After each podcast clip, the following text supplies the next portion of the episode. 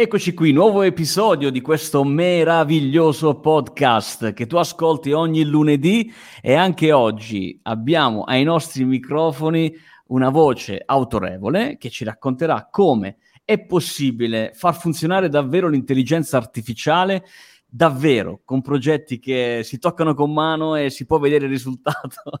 è vero, prof Sebastiano Battiato? Sì, grazie, buongiorno, buongiorno, eccomi qua.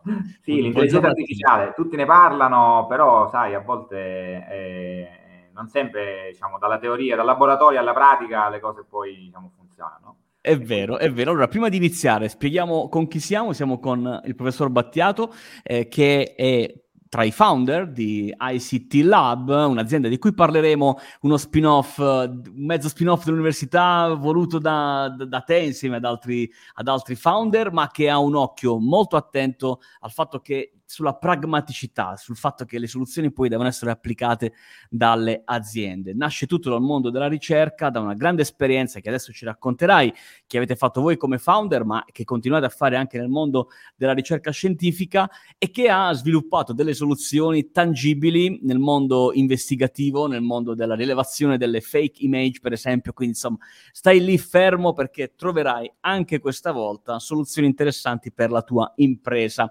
Allora, pro prof, partiamo da come nasce ICT Lab. Raccontavo di incontro di qualche founder, però lo chiedo a te, visto che sei da solo, magari vuoi parlarci anche degli altri.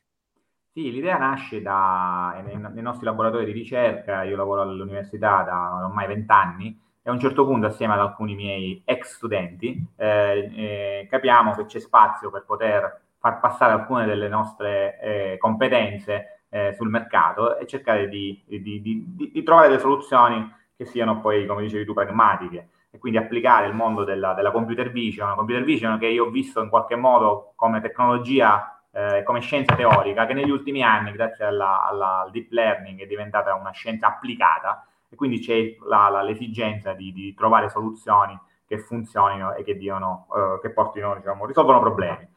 E poi c'è stato l'incontro con l'investigazione. Cioè, a un certo punto diciamo, sono stato chiamato a fare dei seminari in tribunale eh, per mm. portare un po' quelli che erano gli ultimi risultati della ricerca eh, in ambito investigativo e ho visto che c'era spazio, c'era proprio tanto spazio per introdurre eh, tecnologie eh, che potessero risolvere problemi. E uno di questi è quello che citavi tu, eh, l'autenticazione delle immagini. Eh, esatto. si parla tanto di, di, di fake news, in realtà le news sono spesso associate a delle immagini e le immagini sono molto evocative, no? Gli americani dicono seeing is believing, cioè io vedo un'immagine eh, e, e, credo, no? Mi trasmette emozioni. Certo. E questa cosa è molto conosciuta e quindi viene sfruttata proprio per veicolare eh, messaggi. Informazioni essere. errate, ma anche, anche, promozioni, insomma, no? Tutto esatto. uh, viene creato da, da, algoritmi in questo caso, ma c'è un algoritmo che scopre gli algoritmi. Esatto, quindi noi siamo diciamo, uh, i buoni uh, e quindi lavoriamo a andare a scovare le, le, manipolazioni delle immagini, manipolazioni che fino a qualche anno fa erano fatte con Photoshop, diciamo così, in manuale, adesso esistono queste reti generative che generano dei segnali che sono quanto più realistici possibili, però anche questi lasciano le tracce e quindi i nostri algoritmi riescono ad analizzare questi segnali e andare oltre quello che è il visibile e capire le tracce lasciate dall'algoritmo di manipolazione per segnalare la presenza di fake image. Certo, eh, certo. Vogliamo provare ad immaginare, insomma, trasferire a chi ci ascolta in questo momento qualche esempio applicativo di questa tecnologia nell'ambito aziendale. Come l'avete immaginata? Allora, in ambito aziendale tu considera che spesso e volentieri si parla di vendita online di prodotti taroccati, per esempio, quindi marchi no? che eh, vengono presentati su delle vetrine online che sembrano originali ma in realtà non lo sono. Quindi in quel caso esistono proprio una, una, tutta una, un filone legato al riconoscimento del brand originale che invece viene, fra virgolette, eh, taroccato. Eh, eh, questo, è, questo, è, un esempio. L'altro certo. esempio è quello del, del, delle news, no? Eh, le news eh, in ambito diciamo, giornalistico diciamo, risulta sempre più importante riuscire a capire se una fonte video o, o, o un'immagine è vera perché diciamo da un lato abbiamo l'esigenza di essere sul pezzo, quindi appena arriva la news subito pubblicarla, però c'è il rischio che sia un fake, no? Quindi come si fa a verificarla, a validarla? Eh, e quindi queste sono tecnologie che consentono questa tipologia di approccio. Bellissimo, quindi questi algoritmi già li state mettendo a disposizione di aziende che per esempio eh, possa essere un produttore di tessuti particolari o di borse o di scarpe e che vuole tutelare il proprio brand e avere la possibilità di investigare. E qui mi avvicino a questo nuovo filone che voi avete uh, deciso di, di, avviare e insomma mi dicevi dietro le quinte che a un certo punto hanno iniziato a chiamarti, no? a parlare nei convegni in cui si parlava di investigazione. Com'è andata? È andata che abbiamo scoperto che eh, la, la, la, le scienze forensi avevano bisogno di un uh, in, diciamo, investimento forte di competenze eh, nella cosiddetta uh, scienza forense digitale, quindi la digital forensics. E, e da lì è nata tutta un'attività uh, in cui forniamo supporto ai privati e alle, alle istituzioni eh, per raccogliere le prove digitali. Che significa prove digitali? Tutte le tracce informatiche che spesso sono uh, importanti or- oramai nella totalità dei, dei, dei, casi giudiziari, sia civili che penali, perché diciamo in qualche modo c'è sempre un dato informatico che va correttamente, va analizzato correttamente, da cui si possono trarre evidenze per ricostruire eh, quella che è la scena del crimine, che ormai non è più analogica, ma molto, molto più spesso è sempre digitale. E quindi in quel caso, insomma, anche lì l'esperienza universitaria ci ha consentito di avere una forma mentis in qualche modo appunto scientifica eh, che ci ha permesso di affermarci e oggi siamo in qualche modo leader riconosciuti a livello nazionale non solo in questo settore. Bellissimo, facevi riferimento a, a, tutte le esperienze, qui ne vedo tante che avete eh, collezionato nel, nella giustizia pubblica, ma tantissime anche con la giustizia, insomma, l'investigazione privata. Per intenderci, tra l'altro, sei una persona, siete persone molto impegnate anche nell'ambito divulgativo, qualche libro, quelli lo avete scritto e um, vi piace comunque comunicare, quindi insomma ci, ci è piaciuto invitarvi perché insomma, sono parti delle AI che molto spesso restano lì uh, no? nei laboratori di ricerca delle università, invece voi avete avuto il coraggio, l'ambizione e la brillantezza di trasformarli in un prodotto perché possa essere raccontato poi, poi sul mercato.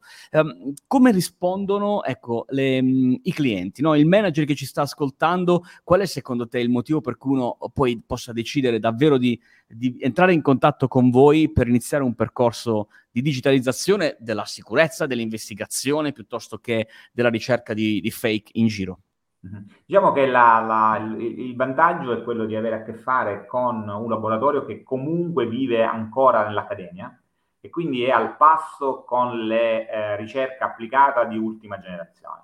Cioè la, nel nostro laboratorio continuano a vivere eh, le due anime accademica e industriale eh, in maniera, diciamo, eh, la contaminazione è continua, eh, per cui diciamo, noi abbiamo la possibilità di fornire diciamo, competenze che sono on the edge ok? Eh sì, magari eh diventeranno, sì. diciamo, uh, poi, diciamo, uh, dei tools fra dieci anni. Però, diciamo, a venirsi a fare una chiacchierata con noi consente a molti di, di, avere una visione su quello che può essere il futuro e magari nascono sinergie anche, diciamo, uh, al di là di quello che sono attualmente il parco prodotti che offriamo.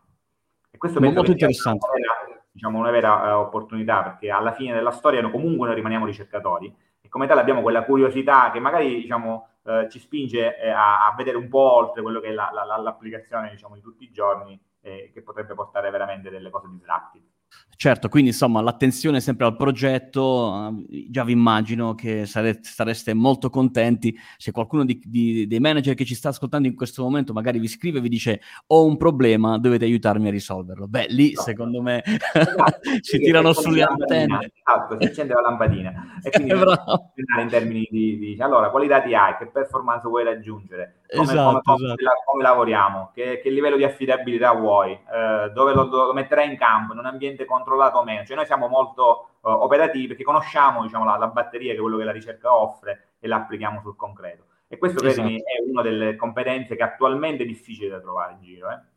Molto difficile, sì, tra l'altro ci sono molte aziende che ricercano um, figure professionali da inserire all'interno del proprio team per sviluppare progetti di questo tipo e non se ne trovano, quindi cercate di tenerli tutti buoni, quelli lì a Catania, tutti gli studenti che si sentono magari ogni tanto nel microfono del prof saranno le nuove leve della ICT Lab. Tra l'altro vedo nella presentazione eh, sul tuo sito che vi siete anche imbattuti con il mondo della robotica e uh, dei droni.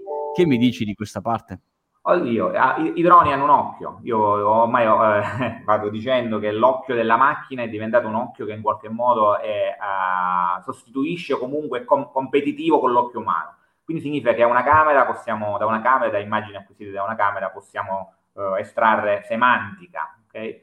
l'ultimo dei nostri progetti è questo appunto legato ai droni. Eh, riusciamo attraverso degli algoritmi da noi sviluppati a uh, realizzare della, uh, delle ispezioni visuali su delle eh, piantagioni di pannelli solari, così si chiamano, eh, e, e, quindi automatizziamo il processo di ispezione attraverso una, uno semplice diciamo, eh, overview fatto dal drone e i nostri algoritmi riescono a ricostruire in pianta eh, esattamente il, il CAD eh, dell'impianto e pannello per pannello, celletta per celletta, indichiamo lo stato di qualità del singolo del singolo pannello solare e questo capisci che rispetto a un approccio tradizionale che prevede eh, l'utente eh, ispettore che manualmente no, va a analizzare le singole immagini e li, le, e li mette su un report, eh, fa fare diciamo dieci anni di, di, di, di, un salto generazionale notevole. No? Incredibile, sì, tra l'altro vedo qui un'immagine davanti a me eh, dove questa, c'è questo parco uh, so, di, di, pannelli solari e de- dei riquadri gialli, verdi, rossi, immagino che significhi qual è quello da andare a controllare il rosso, quello verde vuol dire che sta performando alla grande, no? È, ehm, è molto interessante, sì, insomma, forse uh, nella nostra zona qui in Puglia, sai che ci sono tantissimi impianti fotovoltaici, quindi occhio anche a questa applicazione di ICT Lab e c'era anche quella del, dei robot che è molto, molto bella perché mh, mm, lì c'era, era all'interno di un, di un grande magazzino, no? E riesce a capire le, come sono messe le disponibilità dei singoli prodotti.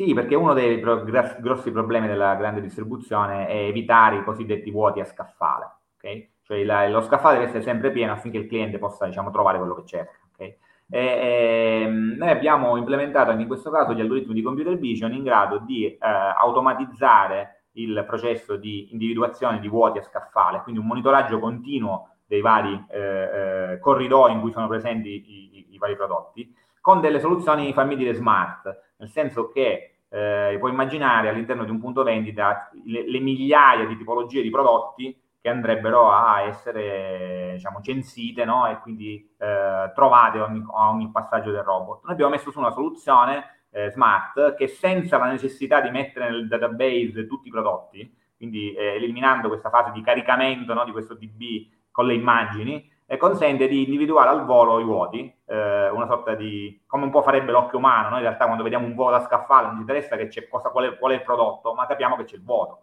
quindi gli abbiamo dato questa semantica al robottino che in tempo reale gira per il, per il supermercato e fornisce questi, questi, elementi di analisi al gestore, e anche in questo caso dando un valore aggiunto notevole.